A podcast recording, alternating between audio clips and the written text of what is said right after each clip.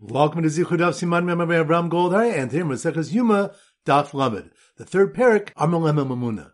So the three topics we're going to focus on. Number one, the Mishnah on Daf Chav Ches stated the general rule: Call Matumayim Ton Kiddush Yadayim Reglaim. Anyone who urinates requires sanctification of his hands and feet, referring to washing the kior.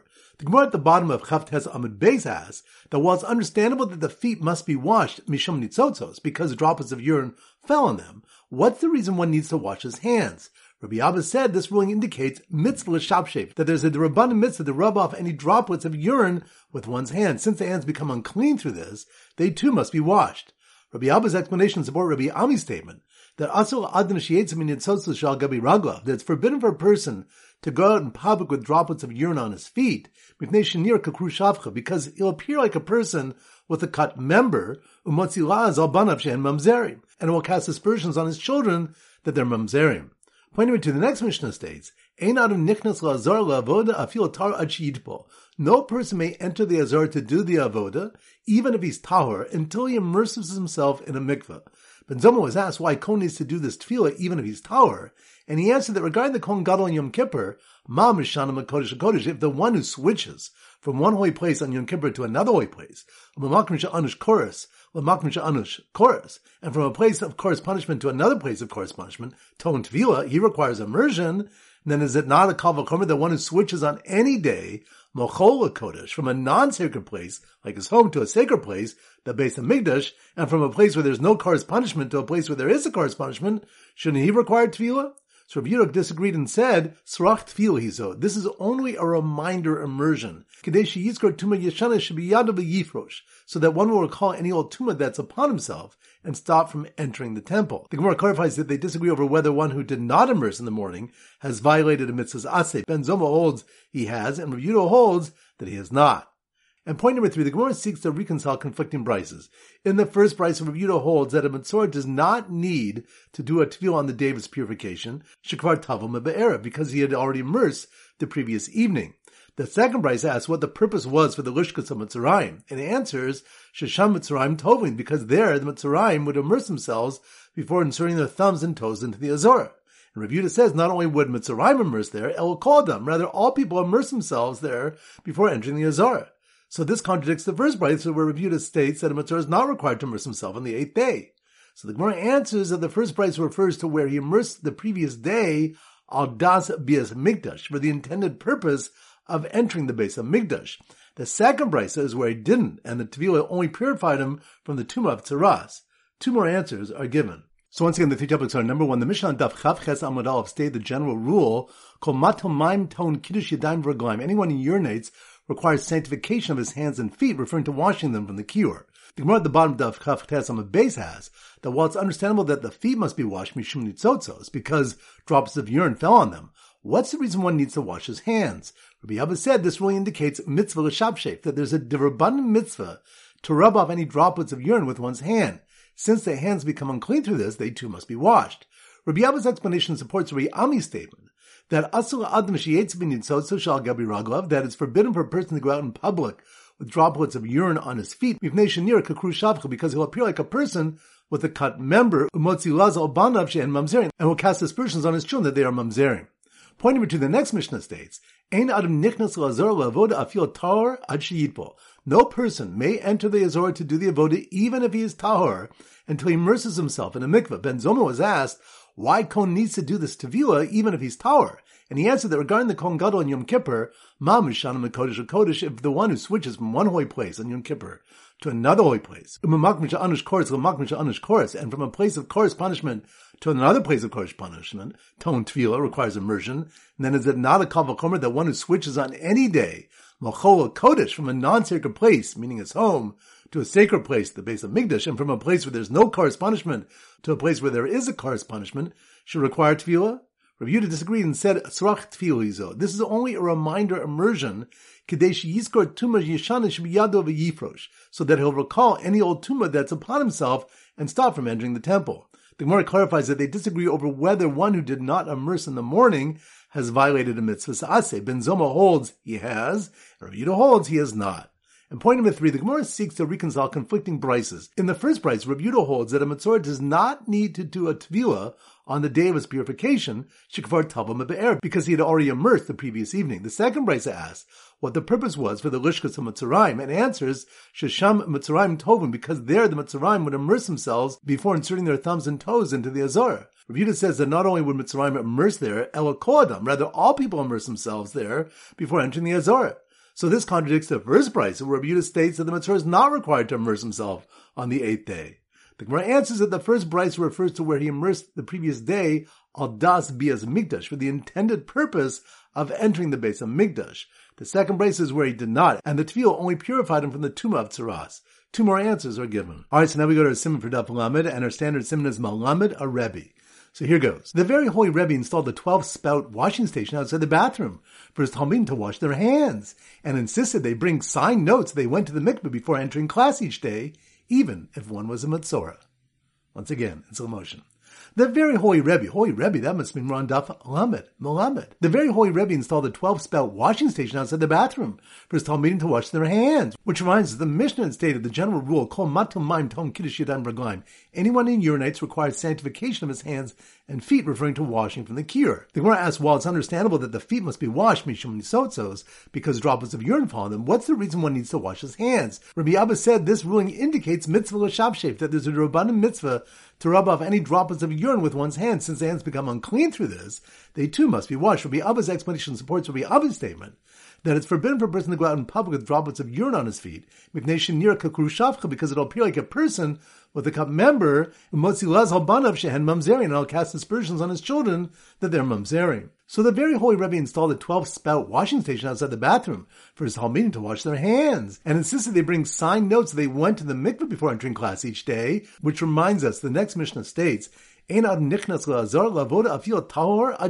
no person may enter the Azora to do the avoda even if he is tahor until he immerses himself in a mikveh. Ben Zoma was asked why Kohen needs to do the tevilah even if he's tahor, and he answered that regarding the Kohen Gadol Yom Kippur, if one who switches from one holy place in Yom Kippur to another holy place, and from a place of Kar's punishment to another place of Kar's punishment, Tone Tevilah requires Tevilah, then is it not a a that one who switches on any day, Mechola Kodesh, from a non-sacred place, meaning his home to a sacred place, the base of Mikdash, and from a place where there is no Kar's punishment to a place where there is a Kar's punishment, should require tevilah? Rabbi Yehuda disagreed and said, Srach tevilah hizod. There's only a reminder tevilah, so that one will recall any old tumah that's upon himself and stop from entering the temple. So the very holy Rebbe installed a 12 spout washing station outside the bathroom for his Talmidim to wash their hands, and insisted they bring signed notes that they went to the mikveh before entering class each day, even if one was a Matzorah, which reminds us, the Gemara sought to reconcile conflicting brises. In the first brise, Rabbi Yehuda holds that a Matzorah does not need to do Tevilah on the day of his purification because he'd already immersed the previous evening. The second brise asks what the purpose was for the Lishkas of Metzoraim, and answers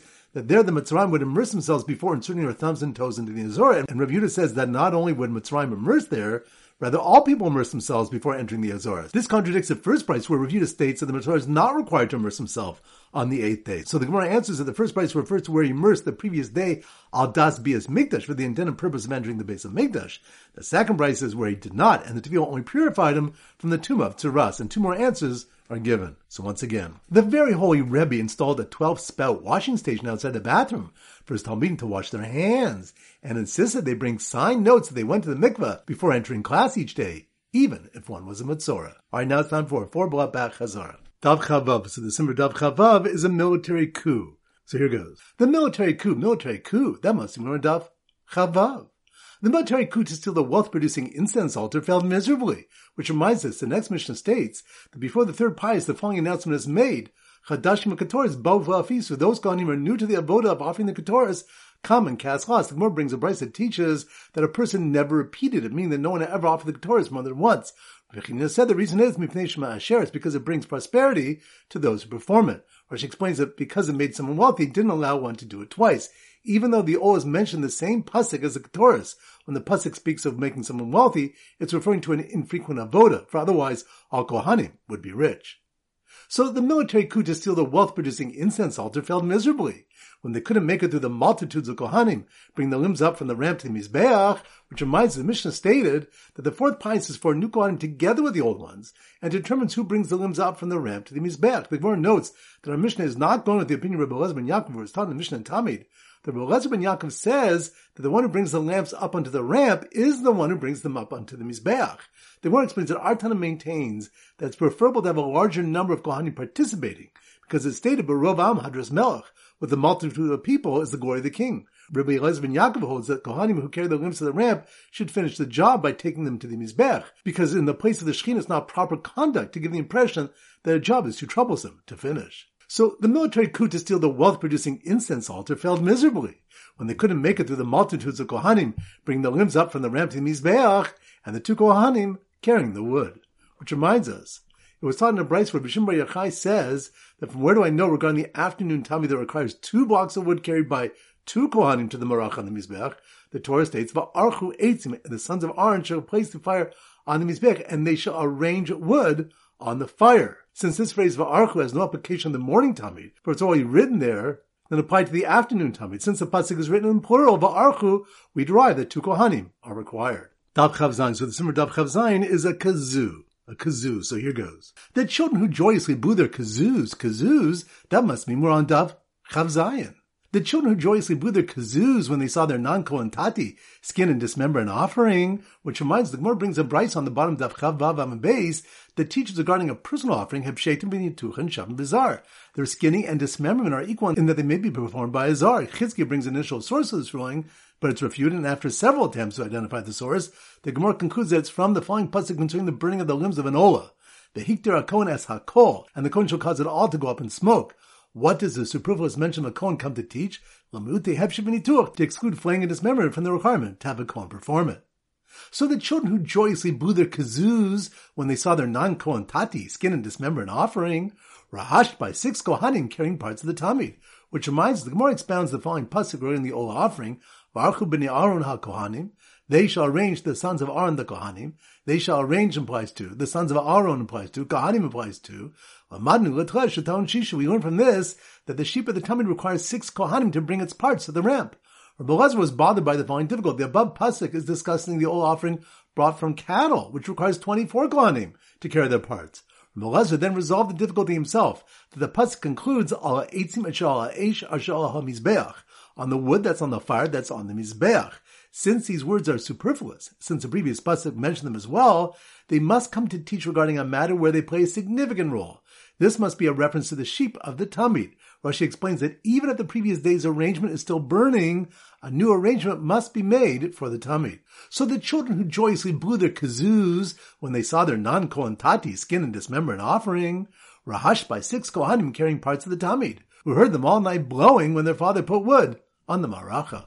Which reminds us, Rabbi Zera objected to a ruling said in the name of Rabbi Yochanan, that Zar Shesider as a Maracha Chayev, a non-Kohen arranged the wood on the Maracha is Chayev, referring to Misbedei Shemayim. Rabbi Zera said, "V'ki yeshacha avoda shekasher b'lav b'sul b'zar." Do you ever find an avoda that's valid if it's performed at night, and yet it's invalid if it's performed by a zar?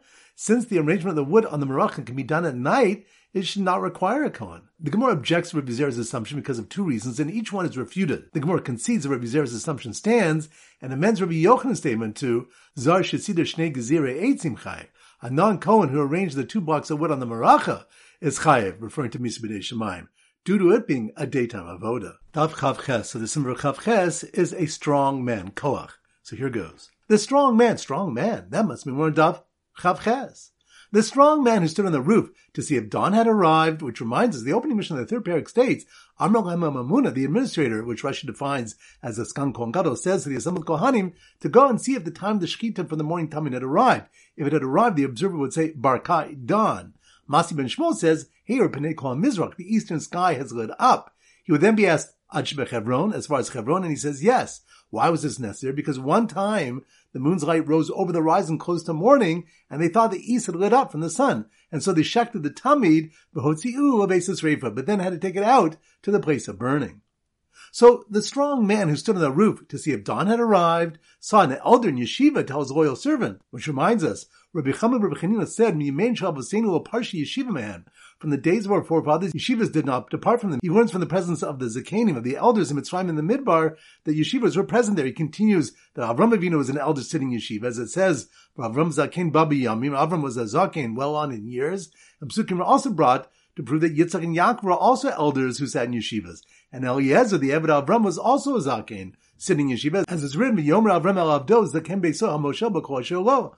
Avram said to a servant, the elder of his household, who controlled all that was his. Rabbi expanded the end of the pasuk Moshe B'Kol who controlled all that was his, to mean Shemoshe B'Torah's Rabbo, that Eliezer had dominion over the Torah of his master. He also interprets the words "who domestic Eliezer" to mean "shado umashkim toraso shel rabbo lacherim," that Eliezer drew from the Torah of his master and gave it to others to drink. Rashi explains that the word domestic is an acronym of the words dola umashke. He draws and gives a drink. So the strong man who stood on the roof to see if dawn had arrived saw an elder in yeshiva tell his loyal servant to set up an Erev Tavshilin, which reminds us. Rav said, Kim Avram Avinu kol Torah kula. Avram Avinu fulfilled the entire Torah, as it says, Ekav asher shama Avram b'koli, bishmar mishmarti, mitzvosai chukosai b'sorasai. Because Avram obeyed my voice and observed my safeguards, my commandments, my statutes, my laws. Rava said, and some say it was Rav Ashi, Kim Avram Avinu avil eruv tabshilin. Avram Avinu fulfilled even the rabbanan of eruv tabshilin, as is written the Torah Sai,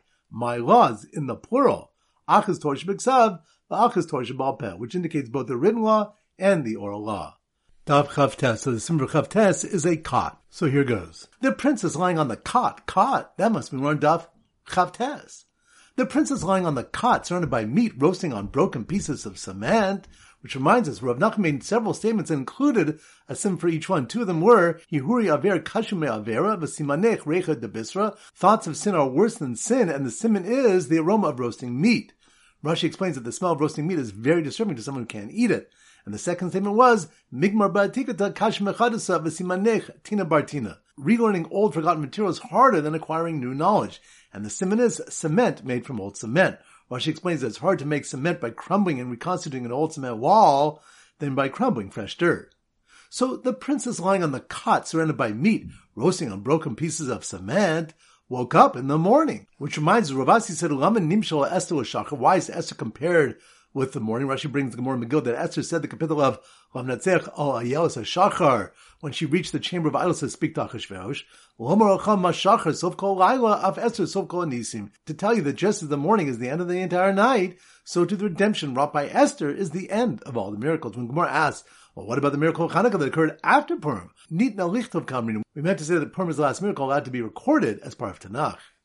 So the princess lying on the cot surrounded by meat roasting on broken pieces of cement, woke up in the morning and saw the kmitza she did at night being burned up as well. Which reminds the Mishnah taught that an animal offering that was shechted at night was invalid and required burning. The father of Rabbi Avin taught a brisa that said, Also, the malika of a bird or the kamitz of a mincha that was performed at night must be burned. The Gemara asks, well, it's understandable that a bird ola that was nipped at night must be burned because it's already been nipped and therefore there's no way to reverse the process. Why should the kometz be burned? Let the kohen return the flour to the pan containing the rest of the mincha and then take a new kometz at daytime. Rabbi Avin's father explained, Klishar is mekachin afil shul bezmano. A klishar is consecrates an offering even not at its proper time. Therefore, once the kometz was placed in the klishares, even at night, it can no longer be returned to the rest of the mincha. When this teaching is challenged based on the brisa that teaches that anything offered by day is sanctified by day, but not at night, the Gemara answers that the kometz is not sanctified regarding being able to offer it, but it's sanctified enough to become invalid. The Gemara further clarifies that the ton of the Brisa holds Laila Mon, that the time frame of night doesn't render something premature, since the night begins the day in Jewish law, whereas Yom Zman. The time frame of day does render something premature if it's to be done the following day. All right, now it's time to conclude the pop quiz of 10 questions plus three bonus questions from previous Mesechtas. Number one. Which daf we learn that six go on and bring the parts of the Tamid up to the ramp? That's on daf. Chavzain. Good. Number two. Which stuff do we know that the fourth piece was to select Kohanim to bring the limbs from the ramp to the Mizbeach, as the Tana holds, Barova Am Hadras Melch, that's on Daf. Chavav. Good. Number three. Which stuff do we know that the Avos learned in yeshivas, as well as Eliezer Eved Avram, that's on Daf. Chavches. Good. Number four. Which we know Rabbi holds that a Mitzvah who immersed the night before, Al Das, Bias Mikdash does not need to be Tovel on the eighth day. That's on Daf. Lamed. Good number five, which of the one that Esther is compared to the Shachar because just like the morning is the end of the night, she was Sof Kol HaNisim. That's on Daf. Chavtes. Good number six, which of the one that one urinates, it's a mitzvah the Rabban to rub off the droplets, which is the reason why the hands must be washed. That's on Daf.